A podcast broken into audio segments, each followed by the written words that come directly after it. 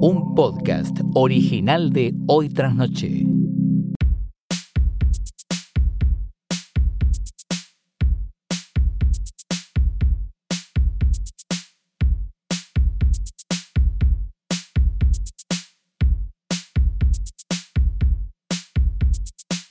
Noches, buenas tardes, buenos días o lo que sea que coincida con el momento en el que andás a ver por qué, ¿no? Estás escuchando esto, que es un nuevo episodio de Hoy Tras Noche, versión El Show de Flor. Estamos grabando en una hora completamente ridícula, eso no tiene nada de sentido, pero por lo menos tengo voz, tengo voz. No está Oti, no, no debería tener tos, no, que eso es un ruidazo, no, eso es un ruidazo. Y me acompaña, porque esto es totalmente caprichoso, es el show de Flor y es la última semana sin Santiago Calori, una persona que uno puede decir, pero si su expertise va por otro lado, es el, él es eh, músico, es un bajista consagrado del metal argentino, un músico que llena venues como por ejemplo recientemente Groove acá en Capital Federal. Y no, no viene del palo del cine, no, pero no importa, porque es mi novio y se llama Mo. Hola, hola, hola. Ah, Te llamas Guillermo igual. Me llamo Guillermo y todavía no sé bien por qué. Guillermo. Oudin. Sí, es correcto eso. Y todavía no sé por qué estoy acá. Estoy muy a gusto. No estoy contra mi voluntad. Tienes que hablar más cerca del micrófono. Gracias. Ahí Eh, está. ahora sí. No Eh, está, no, no. No estoy contra mi voluntad, que esto para que la gente lo Sí. escuche y lo sepa. Eh, sí es un horario medio extraño. No lo digas.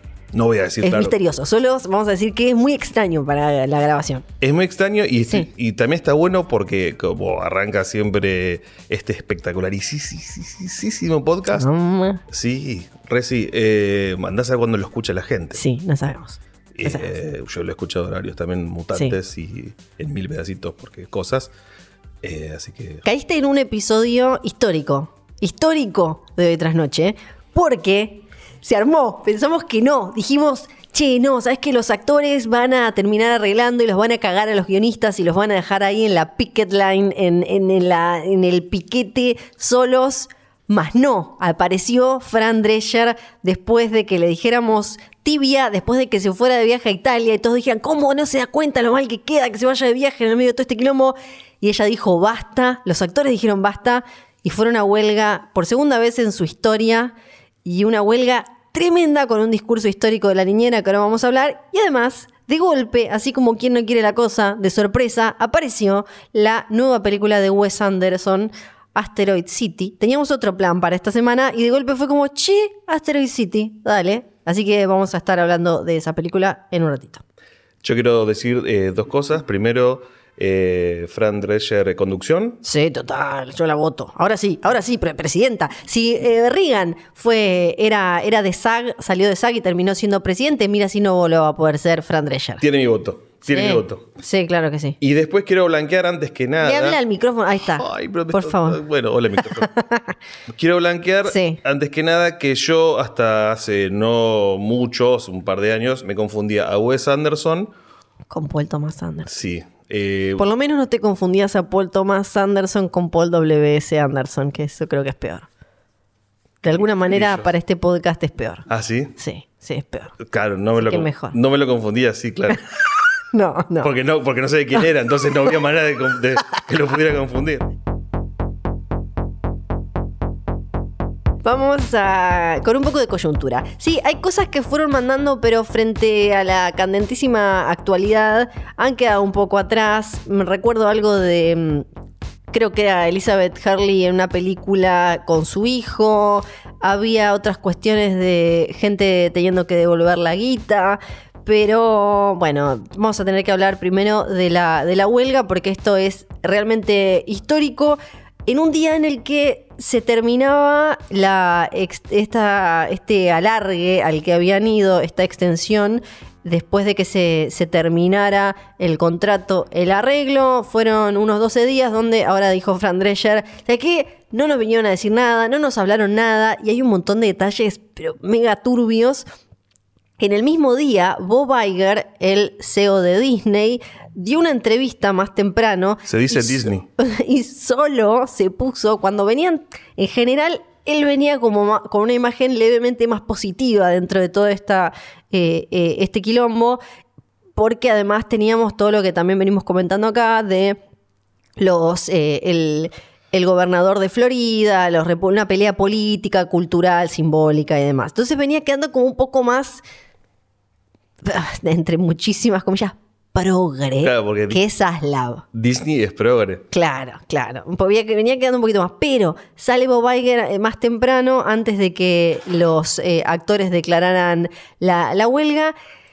Y dio una entrevista, la verdad, donde eh, se puso él solo en el centro del bar. Les dijo a los guionistas que eran, eh, que eran eh, greedy, o sea, que eran como mm, eh, que les gustaba la guita, que querían guita, que eran, que estaban arruinando toda una industria, un montón de cosas muy eh, que no se, no se entiende bien para qué se expuso tanto. Pero Porque un poco lo que él, tengo entendido, si me, si me Sí. es así, que el chabón que estaba antes, o sea, venía... Bob eh, Chapek. Chapek. Chapek. Chapek, el loco, el loco Chapek. Sí. Era tipo, ah, yo soy el- la corpo, yo tipo Sí. eh, lucho Que para... igual es retrucho porque Bob Iger lo eligió a Chapek, lo dejó. Que se después chastró todo Chapek él hizo toda cagada y ahora vino Bob Iger a tratar de arreglarla.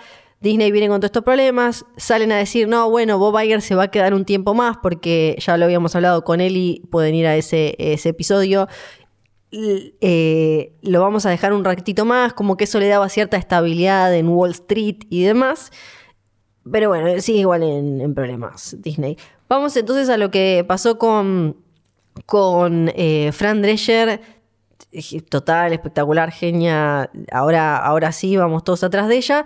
Esta es la primera vez que los miembros del sindicato de, de SAG, ¿cómo es que se llama SAG? Siempre se me, falta, se me confunde la última parte. Es SAG-AFTRA. SAG-AFTRA es la primera vez desde los... ¿Cómo? Con Martín Fierro. Ay, es porque se parece, parece Aptra. Claro. Ah, Ay, ay. ay, él. Es la primera vez desde 1980 que eh, van, a, eh, van a huelga. Fran Drescher, que es la presidenta, como veníamos diciendo, dijo que, las, eh, que lo, lo- lo que le habían ofrecido los estudios eran un insulto, era realmente irrespetuoso. Si pueden ver, está en YouTube y ya está obviamente en versiones subtituladas. Son unos pocos minutos de su discurso, por lo menos vean, creo que son seis minutos esa parte en la que ella eh, eh, habla después de que un vocero diga que van a ir a huelga. Es posta, te pone la piel gallina, porque además son actores yendo a huelga. Si ya cualquier... Cualquier líder popular o cualquier eh, persona que se dedica a la política tiene que tener más o menos una capacidad oratoria de, de- de manipulación en el buen sentido de las masas y demás, y los puntos dramáticos, carisma y todo. Imagínate un actor haciéndolo, es tipo espectacular. Querés ir con ella, como, aparte en un momento tira como, Pero este es el momento de plantarnos frente a las máquinas, Sí, sí, o nos van a reemplazar, tipo, chan, chan, chan, chan, es como espectacular. Pero, pero aparte es la niñera. Es la niñera, Es la además. niñera, es la niñera. Y entonces, como- así, flash, na, na, na. Eh, ahora voy a ver si pongo, eh, si le- les hago escuchar por lo menos un audio así como todo falopa acá. Dijo básicamente que las empresas se mm, negaron a comprometerse de manera significativa con algunos temas clave, en otros fueron directamente evasivas por completo, que hasta que no negocien de buena fe no van a poder llegar a ningún tipo de acuerdo, que la huelga fue aprobada de manera unánime por el comité negociador. Eh, la, perdón, el Consejo de Administración lo aprobó después de que el comité negociador la recomendara por unanimidad, porque no, no había ni siquiera diálogo posible. O sea, las cosas del otro lado no les daban ni bola y las cosas que le tiraban era como que no decir nada.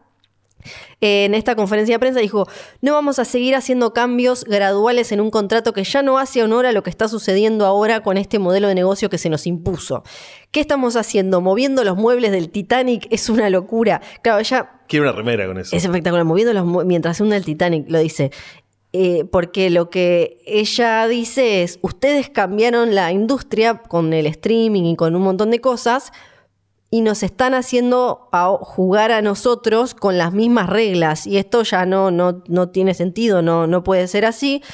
los miembros de, base del sindicato ya habían votado en un 98% a favor de... Esto también lo habíamos dicho, había sido histórico. Y el organismo que representa a los estudios y a los servicios de streaming dijo estar profundamente, que estaban profundamente decepcionados por la decisión.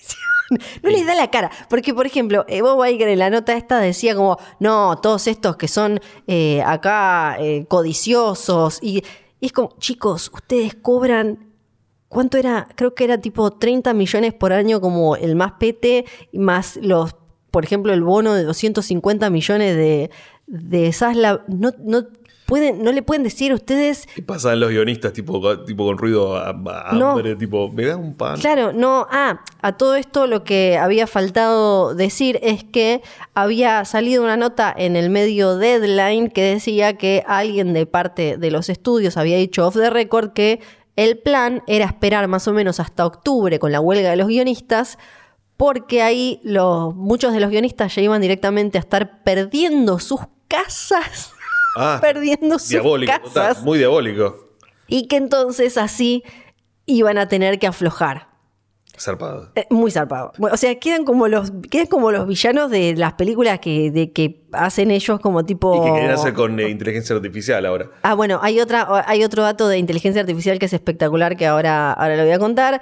En lugar de seguir negociando, Sagaftra nos puso en un camino que profundizará las dificultades financieras para miles de personas que dependen de la industria para su subsistencia, dijeron los de la Alianza de Productores de Cine y Televisión.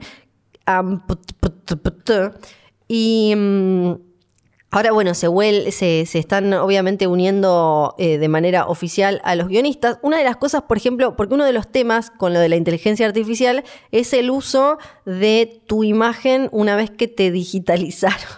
Es tipo tremendo. Eh, y una de las cosas que decían la eh, alianza de, estudios de televisión y más, o sea, lo- los de los estudios, era como, bueno, yo te pago a vos, vos venís, sos un extra, te pago un día como extra, te digitalizo como te escaneo y te guardo, es como un re Black Mirror. Creo que hay un capítulo en la última temporada de- que habla de esto. No lo he oído de la, la última temporada. mm, y te guardo y entonces después yo te puedo usar cuando quiera. Entonces no tiene sentido porque después no vas a necesitar más extras. O sea, imagínate si ahora están peleando porque un guionista, después, cuando hay repetición y esa serie está por todos lados, no gana un Sí. choto. Eh, sacarle la- una- a un extra que de- me imagino en la escala de todo lo que es Hollywood, un extra tipo es nada, la nada. Nada. Eh, ni siquiera, ni siquiera es que muchos piensan que quizás ser extra te lleva a poder laburar algún día, pero en general no es el caso, no es que laburar de extra, es un tipo de es un tipo de laburo medio aparte, no es que en general siendo extra después puedes pasar a ser un actor Es de reparto o algo así. Es medio como una changa, suele ser gente que o se dedica a, a actuar en teatro u otra cosa, pero es poca la gente que pasa de extra a tener un papel en ahí ya tiene que ver con que consigas un buen agente y otras Sí, cosas. bueno, pero el tema también es que si empiezan a tener muchos extras y vos tenés la- el tema de la... Estaba muy lejos, ¿no? Sí. Eh, el tema de inteligencia artificial es que empezás a tener un stock para después Sí. empezar a jugar con diferentes caras, cuerpos, lo que sea, y después no vas a necesitar ni siquiera un extra. un Claro, extra. no, lo que, lo que dijo SAG, por, por, por lo menos, fue que los estudios le decían esto, "Va- queremos que querían escanear a los extras para poder guardarse y, y uno de los puntos también es, ok, si vos querés poder escanearme y después usarme cuando quieras, que eso tenga primero un costo extra y después que tenga un eh, eh, que sea limitado, que sea, no sé, por cinco años, ponele, no que puedas usarme de acá a la eternidad, que sea, no sé, por cinco años y ahí lo tengas que chequear, eh, re- renegociar conmigo o con mis herederos para después seguir usándome, pero no, tipo, te compré para toda la vida y Claro. la eternidad y la eternidad y la eternidad y mostrarte en la luna. Ojo que ahí también va a ser. Debe haber tipo miles de abogados ahora tipo, buscando comas de, de que ti- que tienen que Sí. inventar. Porque ponele, si vos tenés una, una canción, una melodía, para no sé, para una publicidad, si vos les cambias. No sé cómo es la, la legislación acá o en Estados Unidos, que si Ajá. cambias un par de partecitas, ya tipo es otra cosa. Sí. Entonces, no sé cuántos. eh, ¿Cómo se llama este? No importa, cuántas partes tenés que cambiar para que ya sea otra cosa. con una cara, ¿cómo haces? Le corres un poco la nariz y es otra persona. Claro, sí. Le reorganizás un poquito las cejas y es otra persona. Sí, pero ahí, ahí entraría el tema como, como con la inteligencia artificial, que ahora también es otro, que hay una demanda colectiva en Estados Unidos, está Sarah Silverman y otros autores, porque están diciendo yo no, no, no le permití que alimentaras tu inteligencia artificial con Claro, mi libro, con en mi este contenido. caso sería con mi cara, es tipo, no alimentes tu inteligencia artificial para generar nuevos humanos. No somos humanos, claro. Es que, Con mi es que- cara. es que claro. Y mm, después eh, está. Ahora entran todos lo, como los, los mini temitas, como, por ejemplo, hay cosas que se están filmando en Estados Unidos, en el Reino Unido, como pasa mucho, o en Australia, ponele. ¿Qué pasa con esos? En el caso del Reino Unido, técnicamente, si son todos actores ingleses, como ya que estamos en el show de Flor, una S-E-R-I-E, House of the Dragon, podrían seguir laburando porque eh, es muy truchi. Podrían seguir en el rodaje, pero también ellos pueden aliarse con eh, los en solidaridad, no trabajar en solidaridad con sus compañeros de Hollywood, porque es como medio, la, o sea, la división entre actores ingleses y actores justo es porque el elenco es todo, todo inglés. Pueden trabajar, pero también pueden solidarizarse y no hacerlo. Y después hay un montón de otras cosas como eh, por ejemplo, los actores de Oppenheimer estaban en la premier de Londres y se fueron. No, ah, mientras estamos grabando esto, la verdad no vi bien a ver si es que vi unas fotos como de ellos llegando. No sé si es que se fueron antes de que empezara la película, porque justo fue cuando se estaba anunciando que había tensión antes porque no se sabía si iban a llegar o no. No pueden ir a premiers, no pueden ir a entrevistas, no pueden hacer ningún tipo de promoción de la película. Y después hay cosas que quedan medio en zonas grises, que son muy nuevas.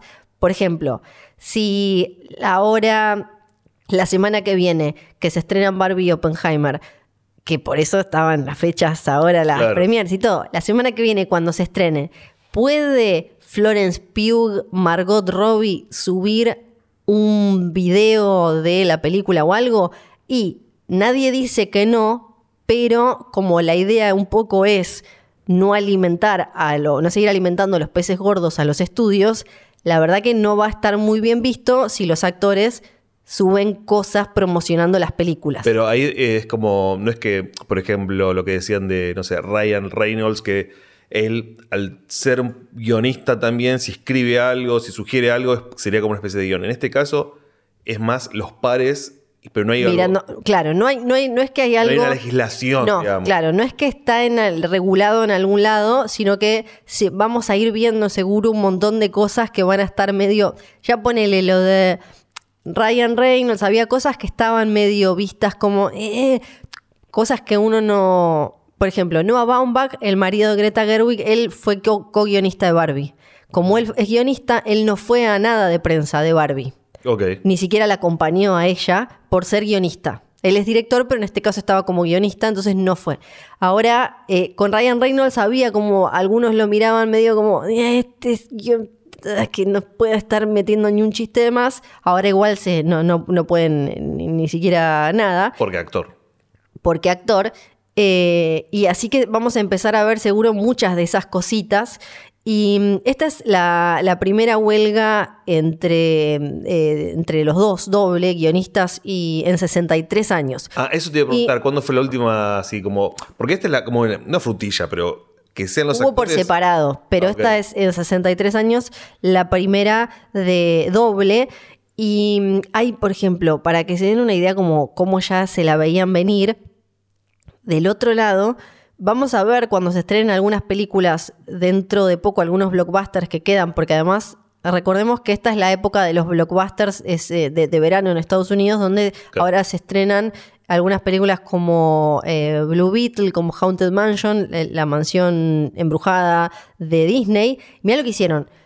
Ya tienen grabadas entrevistas para promocionar las películas. Le pusieron 24-7, ¿no? Sí, a mí me llamaba la atención porque yo había visto un titular salido de una nota al director de Blue Beetle Y dije, como qué raro, ¿por qué está el tipo hablando con... Igual la, la entrevista no estaba entera publicada, había como solo esa frase, pero decía que había sido una entrevista. Y yo dije, qué raro. Y después, una de las cosas que contaron ahora fue que hicieron con varios medios para películas como estas notas previamente porque como ya se veían venir que podía venir la huelga y esos actores no van a poder promocionar, pensemos que ponele el otro día que salió el tráiler de ya es otra S E E y además de Star Wars, pero el otro día que salió el tráiler de Ahsoka que estaba Rosario Dawson recontenta y todo. Rosario Dawson no va a poder hablar más de. No va a poder promocionar a Ahsoka que se estrena A- en, a en la agosto. mierda. A la mierda todo. A la, mierda, todo. Y bueno, por eso lo de Barbie decían que eh, Barbie y Oppenheimer, pero sobre todo Barbie, que es la que tuvo la campaña más grande, por eso lo habían apurado todo y no era la misma semana del estreno. ¿Y Misión Imposible? Misión Imposible ya está, ya está en cines ahora en nuestro país, en todos lados. Pero no que- hay promo y esas cosas y ya, igual ya no, fue. ya está. Chau, pero Ya tienen que quedarse, ya te- todo, es más, las 12 horas esas que dieron, ellos dijeron como eh, de- dejaron 12 horas entre el anuncio y la efectivización de la huelga. ahí metieron todo el laburo, tipo, de transpirar los actores. El tema que tampoco puedes, eso era más bien para que nadie tuviera que irse en el medio de un día de rodaje y fuera como todo mucho peor. Era como, ok, que se termine este día de rodaje, dos, damos 12 horas y después sí, ya está, no se puede hacer nada. Olvídate, obvio, de la de, de Comic Con, que ya venía igual Comic Con la de San Diego en este año, venía Media fajada. ya todo el mundo había dicho que no iba. Eh, así que ahora no, no va a ir nadie. Porque no puede ir nadie directamente. Tampoco pueden ir a festivales, así que hay que ver qué pasa con los festivales que quedan en, en este, en este próximo tiempo. Tampoco pueden ir, bueno, a convenciones, ni festivales, ni premiers, ni me estoy olvidando de alguno, ni, nada. Nada que tenga que ver con su laburo como actores.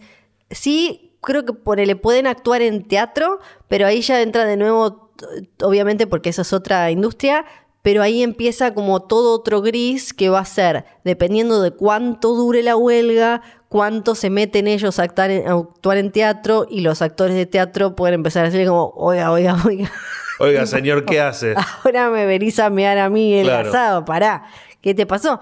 Entonces, eh, vamos a tener como todas esas cosas eh, ahora en, en breve y hay que ver qué actores se animan a hablar más, qué actores no. Ponele, Emily Blunt ya había dicho, Emily Blunt de Oppenheimer había dicho, estamos acá en Londres, pero si dictan la huelga, nos vamos y no hay chao y nos vamos.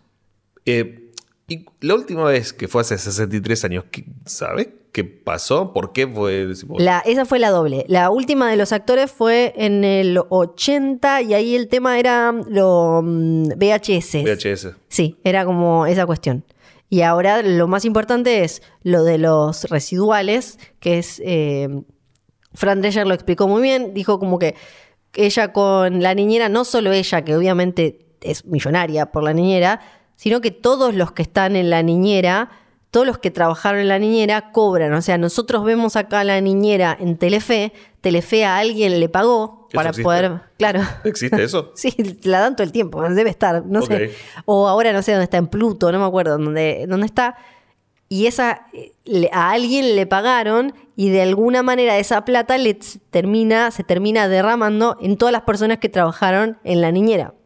Eso ahora no está porque en, en streaming, como vos pagas una suscripción y esa suscripción no es para ver tal o tal o tal o tal cosa, no, no tienen como una, eh, una que también acá el, tema es como la industria cambió, ellos armaron como estos nuevos modelos de negocio en los que los, los que crean esos contenidos quedaron en bolas. Y se entiende que del otro lado, claro, lo- los streamings dicen, yo no sé cómo pagarte esto porque no es que alguien viene a comprar la niñera.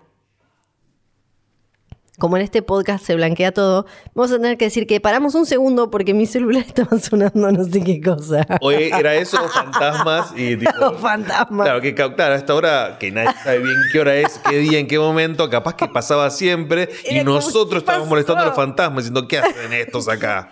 ¿Qué ¿Qué, es ese barbudo que nunca viene? ¿Qué es? Ah, sí, eh, Moe es barbudo, les contamos. Bueno, entonces, e- ese es el tema. Tienen como que buscar la forma en la que pueda de algún lado calcularse y sacarse esa plata para que eh, la, gente obtenga eh, dinero cuando el, producto se, mantiene ahí en algún tipo de catálogo. Pero ¿sabes lo, lo- lo más irónico de todo? Que toda esta inteligencia artificial, o sea, toda esta tecnología, justamente es lo que mejor podés hacer es medir cada cosita que va pasando. Es más, siguiendo esa lógica de eh, reconoci- reconocimiento facial, o sea, vos podés decir, bueno, este actor estuvo tantos segundos, estoy, estoy, estoy pensando en voz alta, ¿eh? Sí. Tantos segundos en tal serie, tal año, o sea, te es, es datos. O sea, Sí.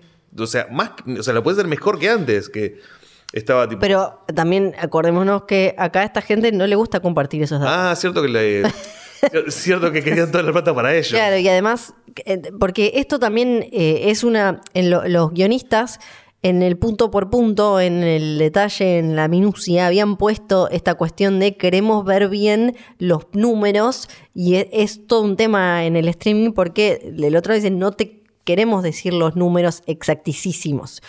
Además, lo que ellos dicen, yo ya te estoy pagando un poco más. Pero bueno, es lo que venimos hablando también acá desde hace un montón que el, Que es una view también, ¿no? Te El pone es- play, hace tudum y ya tipo. que el, el streaming no, no está eh, funcionando como se imaginaban que iba a funcionar y como es algo que uno paga. T- También lo estuve viendo como que muchos dicen, muchos especialistas dicen que ahora se va a venir dentro de no mucho tiempo algún tipo de cambio también en cómo en, en la industria de la música y en Spotify y que, que está manteniendo unos precios que son irreales y la plata que le llega a los artistas. Es como todo un, un tema. eh, Es todo un tema. de, de sostén mi birra, tipo, porque- con eso, porque eh, esto ya, bueno, eh, hace mucho. Creo que esto un poco, este, esta, esta, esta este, digamos, esta, mm, la palabra que quiero usarse es eh, cuando uno habla y Esta, este debate, esta discusión, esta, esta discusión, charla, esta, esta- charla. Vamos a usar esas palabras porque no me viene la otra y ya no sirve la semana que viene. Eh, el momento iba a llegar al cine, porque obviamente yo esto, yo, la gente, la manera que consumía música fue cambiando en los últimos 20 años y esto un poco ya pasó, pero pasó antes y no, digamos, no se pudo poner a la par del, del consumo de, de la gente. Y ahora le tocó las pelis. Y en el medio, Las sí, yo voy a decir pelis, no me importa No hay nada. problema, no hay problema. Eh, la pandemia de por medio. Y eso creo que ahí cambió. Bueno, la gente flasheó para un lado, para otro. Y los, tipo, la gente que producía estos streamings eh, dijo, che, es por acá. Pues no. Ujú. Sí. Bueno, eh, hay, si les interesa, después están, obvio, la- las listas de las cosas que van a ver como eh, que están filmándose en otro lado, que tienen elencos de ot- anotados, registrados en otros lugares, que van a poder seguir trabajando y demás. Se supone, creo que son como 30 millones de dólares por día que pierde la industria. Se calcula igual que si se extiende más allá del verano de, del hemisferio norte, ya va a tener que interceder el, el gobierno de Estados Unidos como hizo con no- no, alguna otra industria tuvo hace poco una huelga y, y sucedió que tuvieron que meterse porque no se va a poder sostener mucho más si se, se extiende más allá de, de septiembre, ¿no? Como que se calcula ahí. Igual tener... Septiembre sí. es bastante cerca. Claro, es como, sí, pero pensá que es una industria multimillonaria congelada durante mitad de julio, agosto, todo septiembre. Mm. Es un montón igual, son casi, son unos tres meses más o menos que calculan que estarán. La última vez fue del 21 de julio a, al 23 de octubre de 1980. Así que El- más o menos calculan. sí, más o menos calculan que va a ser eh, lo, mismo porque no se va a poder sostener mucho más allá de eso. Como que no, no, ya, eh, llegaría a un nivel. Se tienen que poder, porque hasta ahora una de las cosas que dice Fran Drescher es como ni siquiera se sentaron a hablar, ni siquiera no. de- del otro lado tienen que ceder un poco. Es que cuando empezó lo de los- todo el tema de los guionistas, que sin saber nada de cine decís, bueno, es el guion. Si, si es medio falopa lo que estás viendo y algo no te cierra, y eh, un poco es la historia, ¿no? Lo que, lo que querés contar. Y si lo Sí. que la gente que es súper talentosa la empezás a tratar para el orto, no le pagás, y eve- en- eventualmente en el momento va a ser- las historias van a ser todos una gran garcha, que es un poco, ya sea una historia de superhéroes de verga o algo súper dramático más profundo, no tan bro.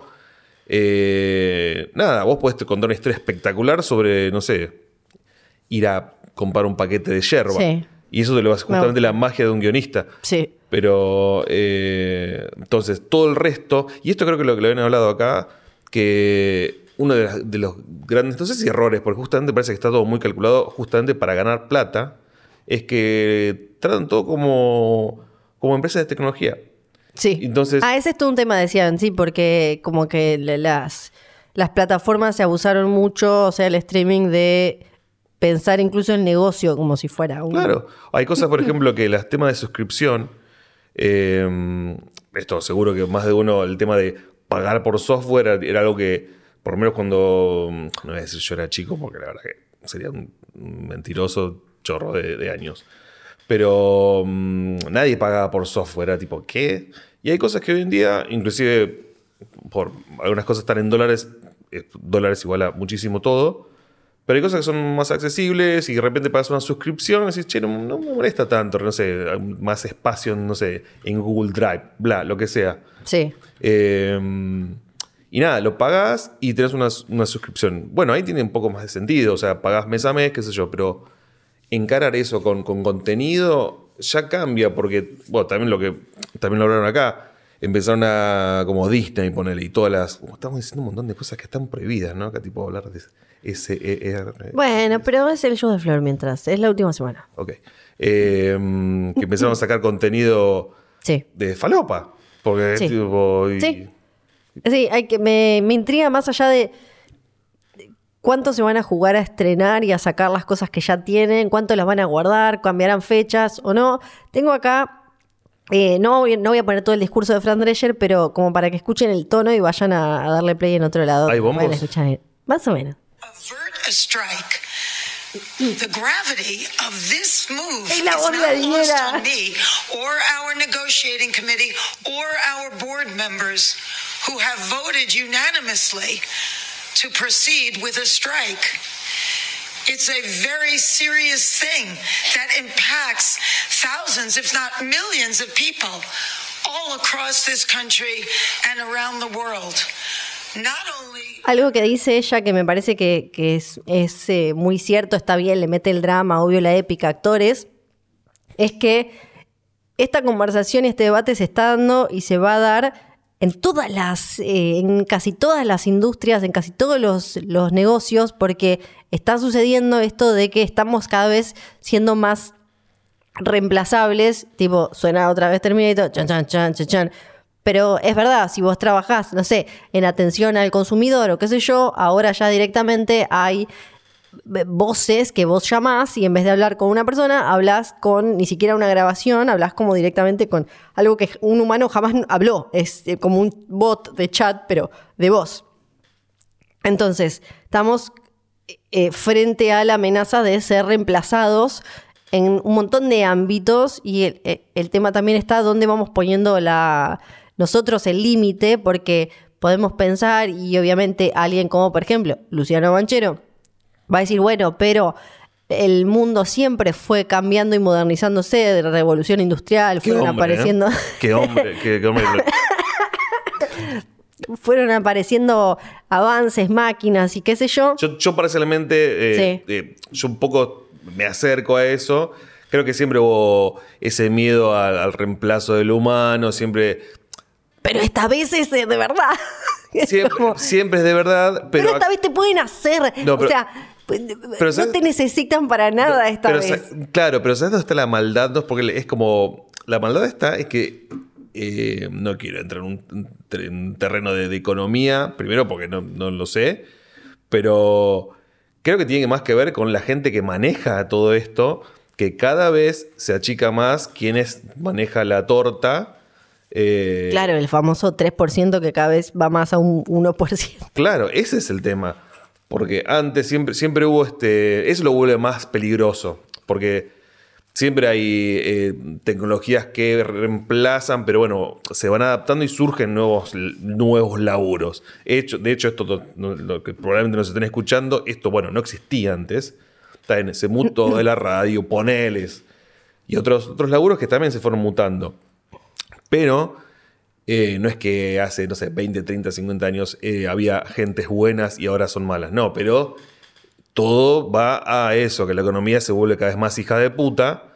Y esto es una herramienta que en las manos de gente muy hija de putas puede llegar a pasar. Que esa es la gran diferencia, creo. Claro, claro. Otra cosa espectacular que tiró Fran Drescher, teniendo en cuenta que la huelga de actores empieza el 14 de julio, empezó el 14 de julio, tiró una que no la quiero citar mal, pero porque ella dio ese discurso y después, eh, después respondió creo unas preguntas, o una conferencia de prensa, una cosa así, más allá de lo que, lo que ella ya tenía como armado.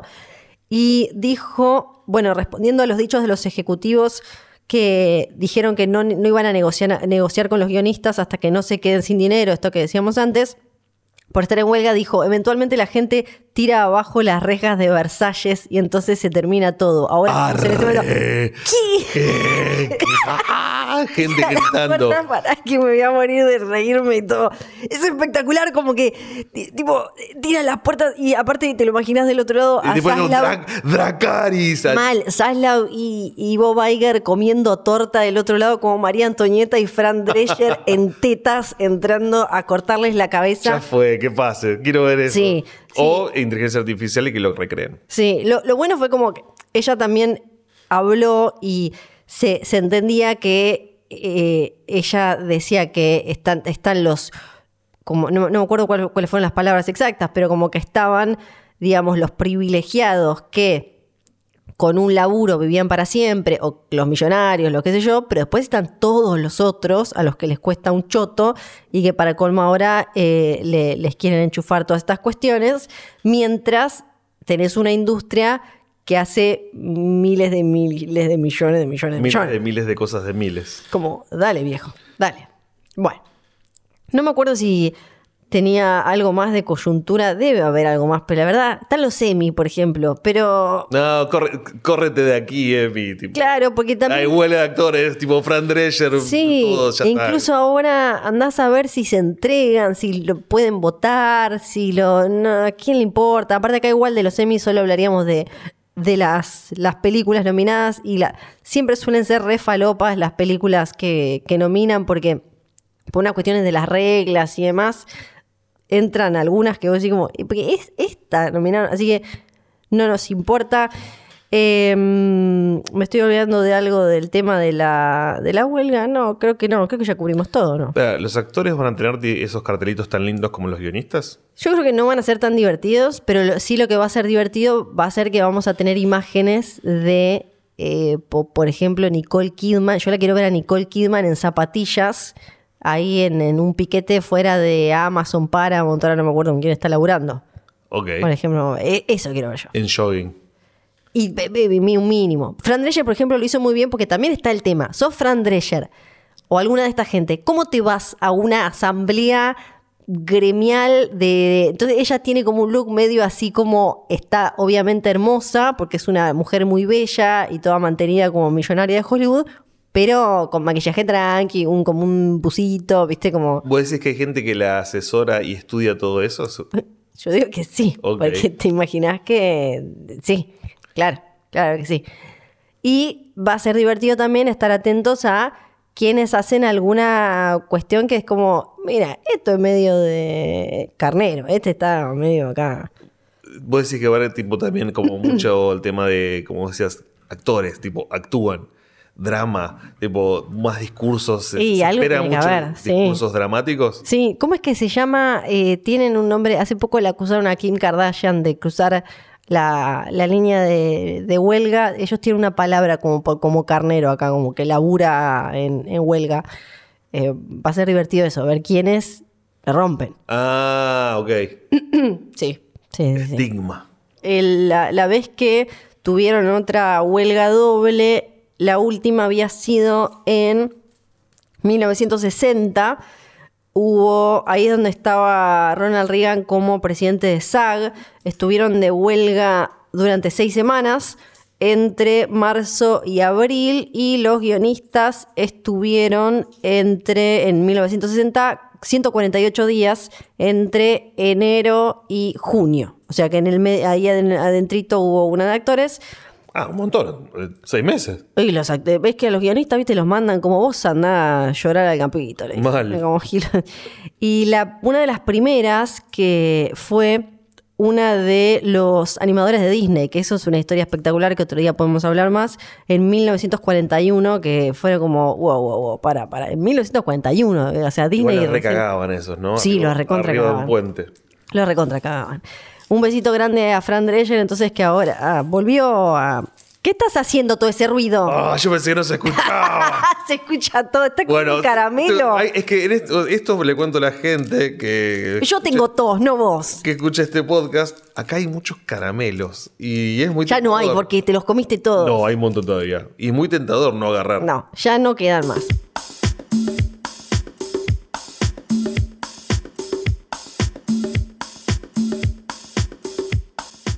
Bueno, la película Asteroid City de Wes Anderson, cuyo nombre real, creo que no- nunca había, jamás había googleado el nombre real de Wes Anderson, es Wesley Wales Anderson.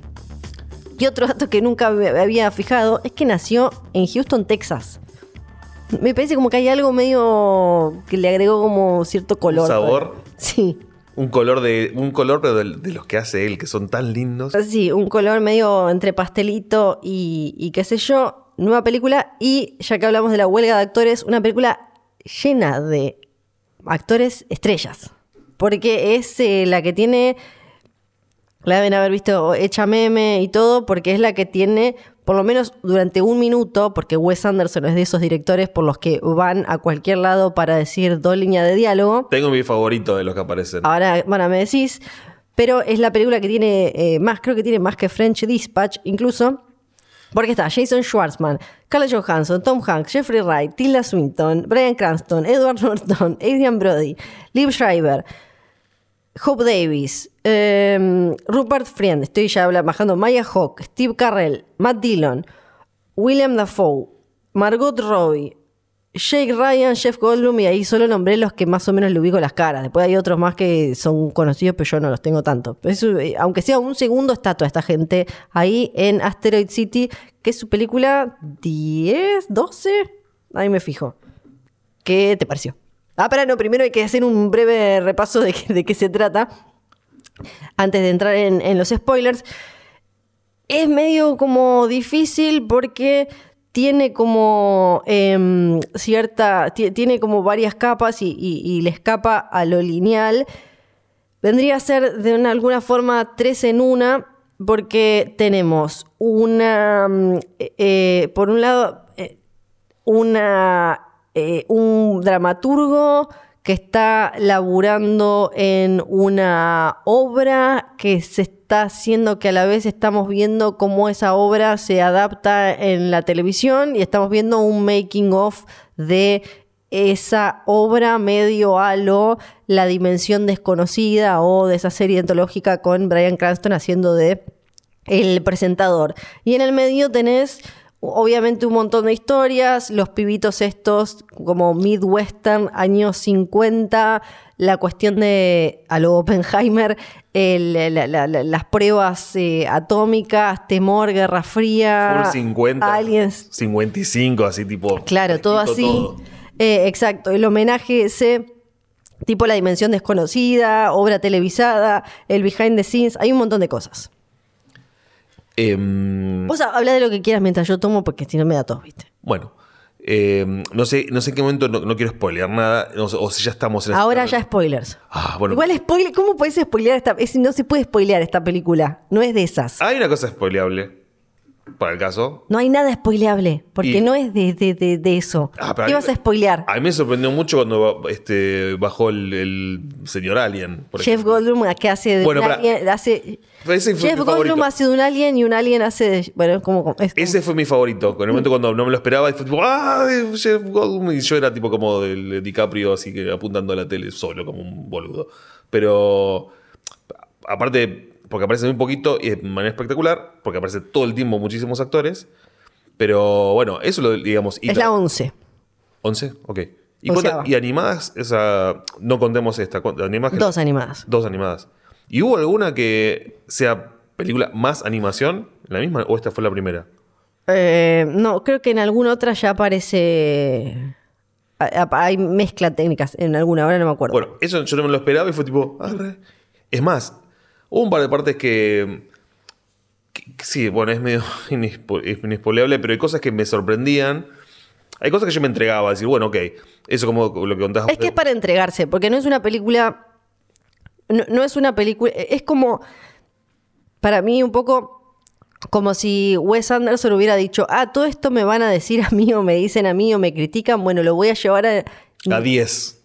A 11. A 11, y de alguna manera es como una especie de acumulación de, de- de- de sus temas, de sus fetiches o vicios, o como quieras poner, eh, estéticos, estilísticos. Y es como. A la vez él tuvo como una etapa me- que sería como hoy vista para atrás, sería su etapa blockbuster con Moonrise Kingdom y con eh, el Hotel Budapest, que fue la, la película la- suya la que mejor le fue, y después de eso se metió a hacer unas bastante poco amigables para el gran público, como French Dispatch, y ahora esta, que además creo que es como em, también una comple- complejización de, de los temas que a él siempre le interesaron, pero es como una película muy existencialista, Sí. no, porque eh, eh, es una película que al estilo Wes Anderson, obviamente, se, se, se mete como con un montón de preguntas y temas que pueden eh, resultar como muy densos y las películas, creo, en general de los últimos años mejor recibidas de Wes Anderson como Hotel Budapest eran más las que parecen una tortita linda y esta de golpe Ojo, esta es o sea, a la vista es hermosa. Es Sí, una pero también es una película, más allá, ahora igual vamos a hablar de, de otros detalles, pero también es una película sobre lo que significa tratar como de darle sentido a la existencia propia Sí. y al sentir propio en un mundo que parece como estar medio de, culo al norte, medio como que dando vueltas, que no ¿Eso se es- sabe. ¿Es una frase que existe? ¿Culo al norte? Sí, existe. Ah, ¿O es, eh, Existe culo al norte. o es como tipo se, se sacó la mierda y? No, se sacó la mierda también existe y significa caerse en chileno o patagónico. Bueno, Sí. culo al norte. Eh, sensaciones, entonces, mientras yo respiro. Eh, las sensaciones, primero la de estar como una patita de eso que decías, bueno, el- el- eh, la parte del dramaturgo, de cómo lo van pensando, una parte dentro de, la- lo que sería la obra, de la obra, y como que uno va saltando de un lugar al otro, y, y esto pasa tantas cosas de manera tan linda, y con tantos, o sea, no solamente los colores, ¿no? Pero hay cositas entretenidas en toda la pantalla todo el tiempo. Eso me parece espectacular. Y vas viajando de un lugar al otro. Y en el medio de todo eso, con colores y formas, este, esa constante de, eh, de que algo casi filosófico. De, bueno, también hay, hay como matices, bueno, de, de la muerte también llevado eh, a lo que le pasa. Sí, como del duelo, Del un dolor duelo. como muy grande y seguir y acomodarse a pesar de eso, ¿no? Como eso está muy presente. El tema también de la familia de, por ejemplo, cuando están, está Scarlett el personaje de Scarlett Johansson y eh, con diciendo, yo no, yo, eh, yo no soy una buena madre, pero, pero amo a mi hija. Y, y todo esto parece como re serio, pero cuando ves la peli, o sea, tomás conciencia de que eso está- lo estás escuchando, lo estás viendo, pero todo en esa, en esa, como en ese viajecito que te propone el chabón, y vas, y vas, y vas, y vas, y todo el tiempo, desde detalles re chiquitos de, no sé, por ejemplo, están los, los, los, los- las tres nenitas, las hijas, eh, con el tupper de las cenizas de la madre, y de repente de fondo a mí me maravilló ver dos veces que pasó un perrito. Que es Sí. una pavada. es Lo del una- perrito, sí. Lo del perrito es espectacular. Sí. O de repente está el, el patito ese que canta, tipo, no sé. Y eso son- es algo muy mínimo y boludo, pero creo que todos podemos, mientras que ve la peli, peli. eh, capaz que yo hice foco en ese perrito, otro va a hacer un foco en un cartel y todo está buenísimo ver. Y en el medio está este- estos, estos múltiples mensajes que son repesados. Sí, sí, porque eh, por un lado tenemos también toda la parte de vinculada a relacionarse con el arte y expresarse con el arte, pero más allá de eso creo que tiene algo más universal. Es como súper una, creo que es una película para quedarse masticando y, y pensando, no, no es de las... No es que crea personalmente que Wes Anderson es superficial, creo que es una de sus películas más complejas en el sentido de todo lo que le podés ir sacando. eh, más allá de que quizás ya no tiene él eh, la como esa cuestión de como filosa o un poco más ácida que tenía en sus primeras películas o, o como de cierto posible peligro. eh, Es más espeso esto, los temas estos. Claro, después tuvo. Porque, no sé, en, en- Rushmore, él tiene otras películas donde, o incluso en los Tenenbaums, con algunos personajes que son un poco más como, entre comillas, peligrosos, o vos te podés, como tienen cierta oscuridad, no es que sus personajes no tengan oscuridad, pero quizás no tienen como cierto filo. En esta creo que no está ese filo, pero sí aparece mucho más presente una oscuridad que me parece en, en Moonrise Kingdom, en el Gran Hotel Budapest, medio se había diluido y acá aparece con más fuerza. Y está después lleno de también de, de como easter eggs y pequeñas giladas. Bueno, la- las tres hijitas de- del personaje de Jason Schwartzman me parecen Espectacular. espectacular, que son como las tres brujitas de Macbeth. Las tres brujitas. son como increíbles. El personaje de. Porque aparte tenés a los actores haciendo de los actores y de los personajes, interpretando a los actores y todo ese, todo ese tema también, que bueno, hashtag actores y cuestiones. El personaje de, de Scarlett Johansson, que es como muy una Marilyn, ¿no? Y eh, Wes Anderson dijo un par de cosas que me parecieron interesantes sobre, sobre eso. Y después, ¿qué otra? Bueno, Brian Cranston, que claramente es como una especie de. em, de em, Rod Sterling de La Dimensión Desconocida. Perdóname. Y lo que yo decía, lo de las patitas. Inclusi- Inclusive en El Correcaminos y, y los dibujitos clásicos. Sí, pero digo, inclusive eh, hasta los propios personajes hacen es- esos saltos como Cranston en un momento que dice, che, yo estoy acá, tendría que Sí. estar acá Sí, sí, sí. Todo eso es como. y, sí. y- y se corre. Pero eso todo es, es poquito, pero lo, lo notás. O sea, cada detalle está como ahí, lo, lo- lo vas levantando. Y eso me parece también como... Nosotros somos lo que... eh, Cranston nos va llevando de a ratos, Sí. Pero también él se mimetiza y él se lleva a él mismo también. Entonces, Sí. como que eso me pareció como di- divertido y de vuelta. Algo que me que decías vos recién, que ningún personaje tiene como esa cosa, esa. Ningún personaje me pareció que es filoso, pero lo que. y- y lo- pero sí la, la- la temática, de vuelta. O sea, pero ningún personaje. eh, sí, capaz que te genera sorpresa, estás esperando algo. Hay cosas que yo, por ejemplo, en un momento cuando está. mm, eh, ¿Cómo se llama este? Scarlett ¿Cuál de Johansson, todas? Sí. eh, que está como. eh, que parece que, no sé, que, que se había suicidado. Yo dije, ahí dije, uh, plot twist, ¿qué, qué onda? Y dije, ah, porque entonces fue Tom Hanks, el tipo, el, el que hace, ¿cómo se llama? El padre de... Sí, el Bueno. padre de, de la, la esposa de Jason Schwartzman. Sí, y dije, ah, y, so- y después dije, no, pará, no, no, no, no, no es por ahí. Eso tipo era algo mucho más justamente existencial, porque era ella toda como muy colgada, hablaba, hablaba, hablaba, digamos, de algo que le pasaba a ella, no tipo, no es que era, ah, era un asesinato, Sí. tipo, nada que ver, era justamente las temáticas estas que hablábamos antes, que pesadas de los personajes, pero ninguno tenía ese peligro. Sí, esto, como Carlos no lo escuchará jamás, un poco me alegra que estemos entrando en una etapa con Asteroid City, hay que ver si se mantiene o no. Medio, no, de, no sé si de reivindicación de Wes Anderson, pero una hubo una época en la que todos creo que le, le pegamos bastante. Además, como se convirtió en esto que hablamos la otra vez de... de- de- TikTok. que- que- claro, de TikTok y de que como cualquiera puede hacer. Que es muy loco porque muy pocos directores tienen una, eh, una presencia o una personalidad estética, que después podemos hablar, y acá ya lo, lo- lo escucho otras, no sé, ahora hace rato que no hablo con Seba de Caro de Wes Anderson, pero lo escucho a Seba como hablando de, de, de- de lo que es cine y del- de Wes Anderson y demás, pero pocos tipos tienen una, una personalidad, una estética tan marcada que la, la conoce, se la conoce de manera masiva, aún no teniendo películas masivas. Que es muy loco eso. Un chabón que tiene, eh, tiene su propio tren de TikTok, tiene eh, parodias en Saturday Night Live, es como... eh, y ah, un dato que te, te hace sentir como viejo, pero a la vez es de esos... Mira vos, mira vos, che, para tirar algún asado. Esta es la... Esta es la cuarta, está entrando en su cuarta década como director.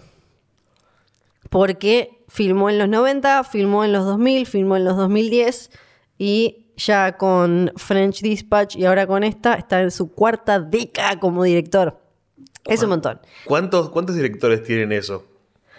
Eh, y bueno, eh, acá Oh, otra vez una- dijimos. Spielberg tiene, Spielberg y eh, Scorsese, Scorsese va como por su, no sé. Pero digo, bueno, hoy en la industria de hoy es bastante. Y uno puede ir viendo cómo se, cómo en esta película él eh, se mete mucho más en, en, como decía antes, en un montón de, de sus obsesiones, pero para mí como en el buen sentido. En este caso a mí me sirvió, me, me gustó toda esta como narrativa meta de tres historias en una, pero que a la vez tengan, eh, cuajen también, enganchen también, no se sientan como, que, que- que- no se sienta como enmarañado, digamos, eh, para mí. Y también creo que es una película en la que un poco te podés ir cada tanto y volver y no es, no es que hay una necesidad eh, y como que la película te permite eso. Ir me refiero en el buen sentido, colgar viendo con el pajarito, colgar viendo esta otra cosita, estar como en el, digamos, como en el mood de la película, como en ese universo, como en ese, en ese marco de, de visual y sensorial, pero sin estar siguiendo como el segundo a segundo de los personajes. A veces puede ser medio como, creo que complicado eh, seguir la trama por... eh, no hay datos, me parece. No, no hay cosas tipo, uh, te, te perdiste esa escena, ese dato. no, no hay que- como una construcción así más tradicional en, en ese sentido. Y después hay una, me parece, una de las partes más interesantes, además de esto, de la parte existencialista, me pareció como la, la reflexión sobre la, como ahora la palabra de moda, storytelling estadounidense y cómo aparece que, tiene que ver no solo con los actores, sino también con los dramaturgos, con el teatro, con el cine, con cómo eh, algunos hicieron ese paso, con eh, Playhouse 90, con Actor Studio, con Spielberg mismo, con Encuentros Cercanos, que también es una influencia bastante directa. Eh, hay, hay una parte que no me acuerdo si es, creo que es Jason Schwartzman, que le dice, todavía no entiendo la obra y alguien le dice, no importa, vos seguí contando la historia. Eso me, tiene como un par de frases que me parecen muy espectaculares. Ah, una, una de las frases que, que- las que empiezan a repetir todos, que, de vuelta, no, no, sé cuánto le suma a la, al momento que está viendo la peli, no sé cuánto le sumaba, pero que después, cuando terminó, lo puse en, en- en el- en la pila de temáticas a Sí. que, que te quedan dando vueltas, que decía tipo... No te podés despertar si no te quedas dormido. ¿es? Claro. Que repiten. Sí, y que empiezan, tipo, todos empiezan a decir, a decir, a decir, y vos decís, ok, bueno, tipo, es medio como me, nada, pero después decís, pará, si eso lo pongo en contexto Sí. de todas las otras cosas que estás diciendo, le podés encontrar una, una vuelta más zarpada. Sí. Y como que. Y bueno, esto recién ahora eh, me cayó un poco la ficha. Y creo que eso también está buenísimo, poder encontrarle cositas así. Y hasta. sí, no Sí, hay algunas que sí pueden resultar. Algunas son quizás demasiado obvias, otras son obvias, pero en un sentido como más snob, como por ejemplo el apellido del personaje de Jason Schwartzman es el. Es una, es una máquina que hace, es, es- es la marca de unas eh, máquinas que se usaban, no sé si se usan todavía, que fabrica eh, unas máquinas para edición de películas, como tiene como un montón de, de esas capitas también en la que en ese agujero también puedes caer Mm. y ser muy feliz. Después hay una parte donde mm, esto creo que es entre Schwarzman y Scarlett Johansson, no me, parece que es con los personajes, que dicen algo así como que resume también de manera eh, muy perfecta el tono de muchísimos de los personajes de Wes Anderson, que es esto también que se comenta tanto, ¿no? Como que, que parecen todos como diso- disociados de sus propias emociones y que tienen esta cosa, como le dicen los yankees, deadpan, que acá nunca sé cómo eh, sería la mejor forma para traducirlo. Rostro sin expresión, que es como hablan los personajes Sí. de, de Wes Anderson, que dicen, somos dos personas catastróficamente heridas que no expresamos la profundidad de nuestro dolor porque no queremos. Y es un poco como la, algo que, que sobrevuela en toda Asteroid City y en general en muchos de los personajes de Wes Anderson. Esta no tiene tanto humor, ¿viste? Incluso tiene, como todas las películas de Wes Anderson, pero creo que quizás antes algunas tenían eh, un poco más de chistes. Sí.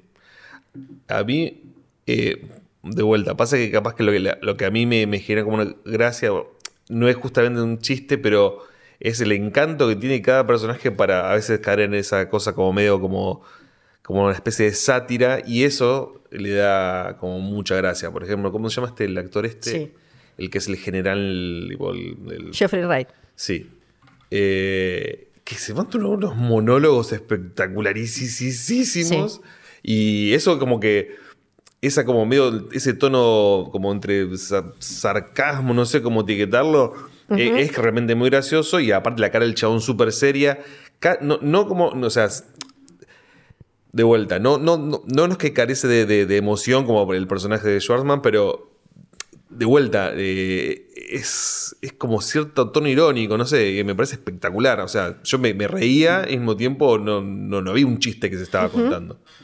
Bueno, después tenemos el personaje de Adrian Brody, que es como un Elia Kazan, y ahí aparece el teatro y el traspaso al, al cine. Wes Anderson dijo, creo, eh, habló directamente de esta influencia y de, de, de- toda la época, los años 50, y estos actores que venían con cierta formación y, y de otro lado a Hollywood y más como de del teatro de Nueva York, como Marlon Brando, James Dean, Montgomery Cliff y todo, eh, todos esos rostros y talentos que llegaban a una época en Hollywood como a romper algo que para nosotros ahora es como muy eh, obvio y decimos como se, ve hasta como muy naif y la forma de contar historias y cómo eso terminó obviamente repercutiendo y de alguna manera poniendo, prendiendo la llamita de lo que iba a terminar siendo después el, New Hollywood y todo lo que pasó en los años 70. eh, y eso aparece también, él hablaba como de este, este pedo que, que tiene él, que está muy presente en Asteroid City, que es como una cosa medio de Europa mirando a determinadas partes de Estados Unidos y como algunas de Estados Unidos como más eh, um, o rural, también como sus películas tienen la cuestión atemporal y este diálogo entre una mirada de Europa a Estados Unidos y Estados Unidos a Europa, que también aparece mucho en sus películas y ahora que sé que era de Houston, Texas, él como que me parece como, ah, ok, eh, le, le encuentro como otra, eh, otra capa. Y le preguntaron por el tema de Marilyn Monroe porque dijeron como, che, el personaje de Scarlett Johansson claramente está como inspirado o algo. Y él dijo que si bien nunca tuvo una, me pareció muy interesante porque también le preguntaron por Blonde, a ver si la había visto, dijo que no. Pero dijo que él nunca había tenido como una fijación o una cosa especial por ella. Peliculaza esa. por favor. Mm. Tuve que tomar agua para sacarme el... Y no morir. Sí. Eh, pero sí, lo que él, a él siempre le interesó, dice, cómo debe haber sido la experiencia de trabajar y hacer una película con ella y cómo Billy Wilder, por ejemplo, en Some Like It Hot y en eh, The Prince and the Showgirl, que son las, las dos películas donde él supo cómo, cómo había que trabajar con ella, que era, sabemos, como tenía toda esta cosa de la vulnerabilidad, una persona tan sensible, frágil, a la que le habían pasado todas estas cosas, expuesta a una industria, esto lo hablamos con Blondie en un montón de otras cosas, en una industria que la hiperexplotaba y que además en una carrera como la actuación, directamente era como un combo para la destrucción total y estaba ahí Paula Strasberg, que era su, su profesora de su eh, como especie de asistente, acompañante y su profesora de teatro. Entonces, como Billy Wilder había entendido que tenía que hablar con Paula Strasberg para que ella le transmitiera a Marilyn y, como de la parte del proceso creativo de saber cómo laburar y potenciar el talento de alguien como Marilyn Monroe. Entonces, eh, Wes, Anderson, Wes Anderson decía, ella era como el tipo de talento más vulnerable, que es eso que hace que se vea tan súper fresco y, crudo y real en cámara. eh, y es que como, o sea, e- ella tiene que armarse, digamos, para la cámara, no desarmarse para la cámara. Me pareció eso como muy interesante. A mí, eh, otro que creo que no, no, dijimos nada es este todos los, los, cadets, todos los chicos. O sea, no, las tres- Sí. no solamente las tres pibitas, eh, son la- eh, sino tipo todos los. Porque esto es todo un. participación de chicos como muy especiales, Sí. super, mega super inteligentes, muy listillos, que tienen como inventos muy particulares, súper extravagantes, porque eh, Wes Anderson, desde por ejemplo un eh, dispositivo que hace que se pueda proyectar en la luna. Todos los chichitos que hacen los nenes y eso son muy fabulosos. Los chichitos son espectaculares, o un rayo tipo que te- hace desaparecer cosas, o un- una planta que crece, no sé, un montón de cosas como súper espectaculares, pero que justamente como esto es en Asteroid City, porque estas iba a ser ciudad, no, este micropueblo Sí. Es, eh, cayó un asteroide hace no sé cuántos millones de años o una bocha, y bueno, se juntan ahí todos estos, este, entre militares, gente que lucha por las patentes, to- todo, eso que está de fondo, ¿no? Es como que le da el, el- marco a, a esta, esta- este pueblito chiquitito que es súper colorido. y, y los chicos me parecen espectaculares, todos los, los- los- los- es- me parece también gran parte de la peli. Sí. ¿Cuál había sido el actor o actriz que más te gustó de toda la lista que dijiste que ibas a... No, mi favorito fue eh, como súper micro cambio que fue eh, Jeff, eh, Jeff Gold- Goldblum sí, por- haciendo del alien y del... Sí. Jeff Goldblum haciendo del alien. Porque no me lo, o sea, no, no me esperaba el alien. Sí. No me esperaba después el alien eh, fuera del, de, digamos, de la animación. O sea, cuando está en la parte, digamos, de las tras Sí. Como ya tipo, eh, no la animación, sino el actor diciendo, sacándose la, Sí. la máscara, qué sé yo. Y fue tipo, ah, él, capo total, porque él es muy capo. Y fue un segundo y como hay tantos actores, como que...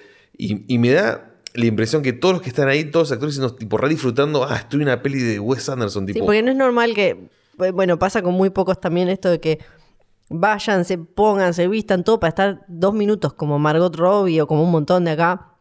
O ponerle Steve Carrell que iba a ser Bill Murray, el, el personaje ese, Ah, mira. y se agarró COVID, no pudo. Lo llamó a Steve Carrell y dijo, bueno, dale, sí, obvio. Steve Carell está espectacular. Eh, todos están espectaculares. Bueno, inclusive eh, Matt Dillon, no sé cuándo fue la última. Matt Dillon, sí. Matt Dillon, que no, no sé cuán- cuál fue la última peli que vi de él, o que haya aparecido él.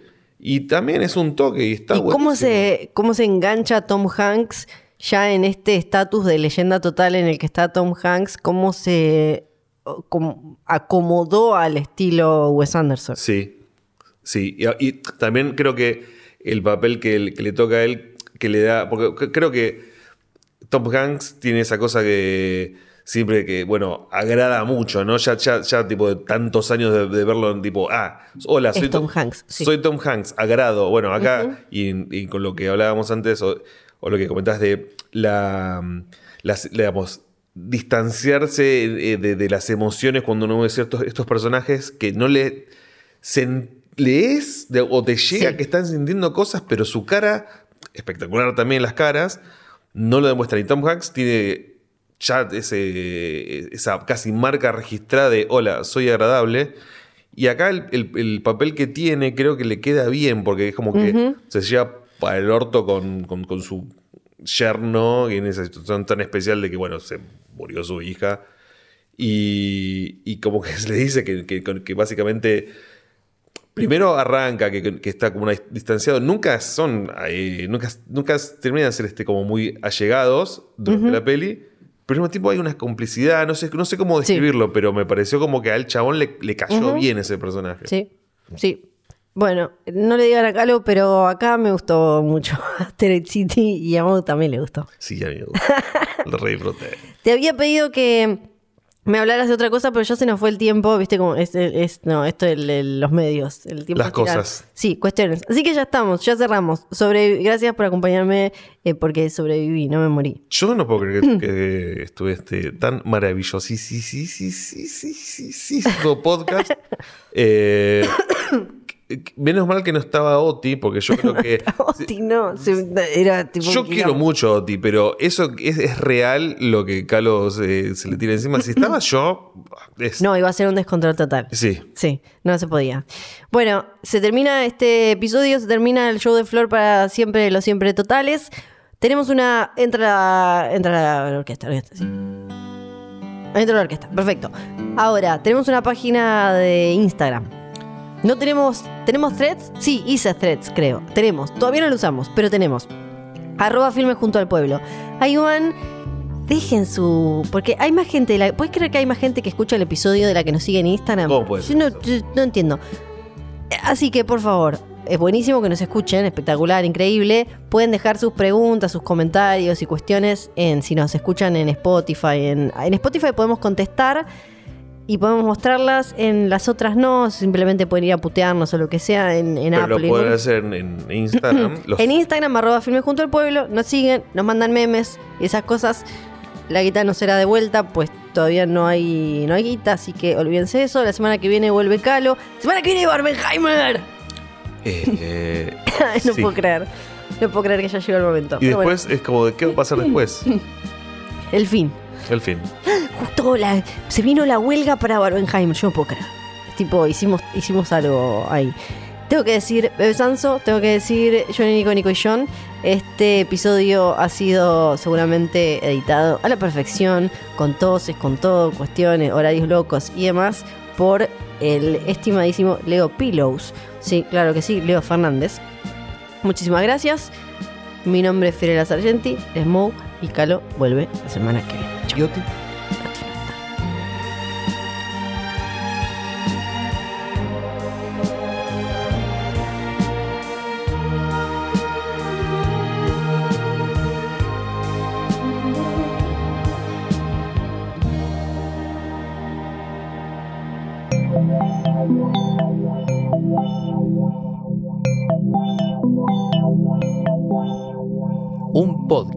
original de Hoy Tras Noche.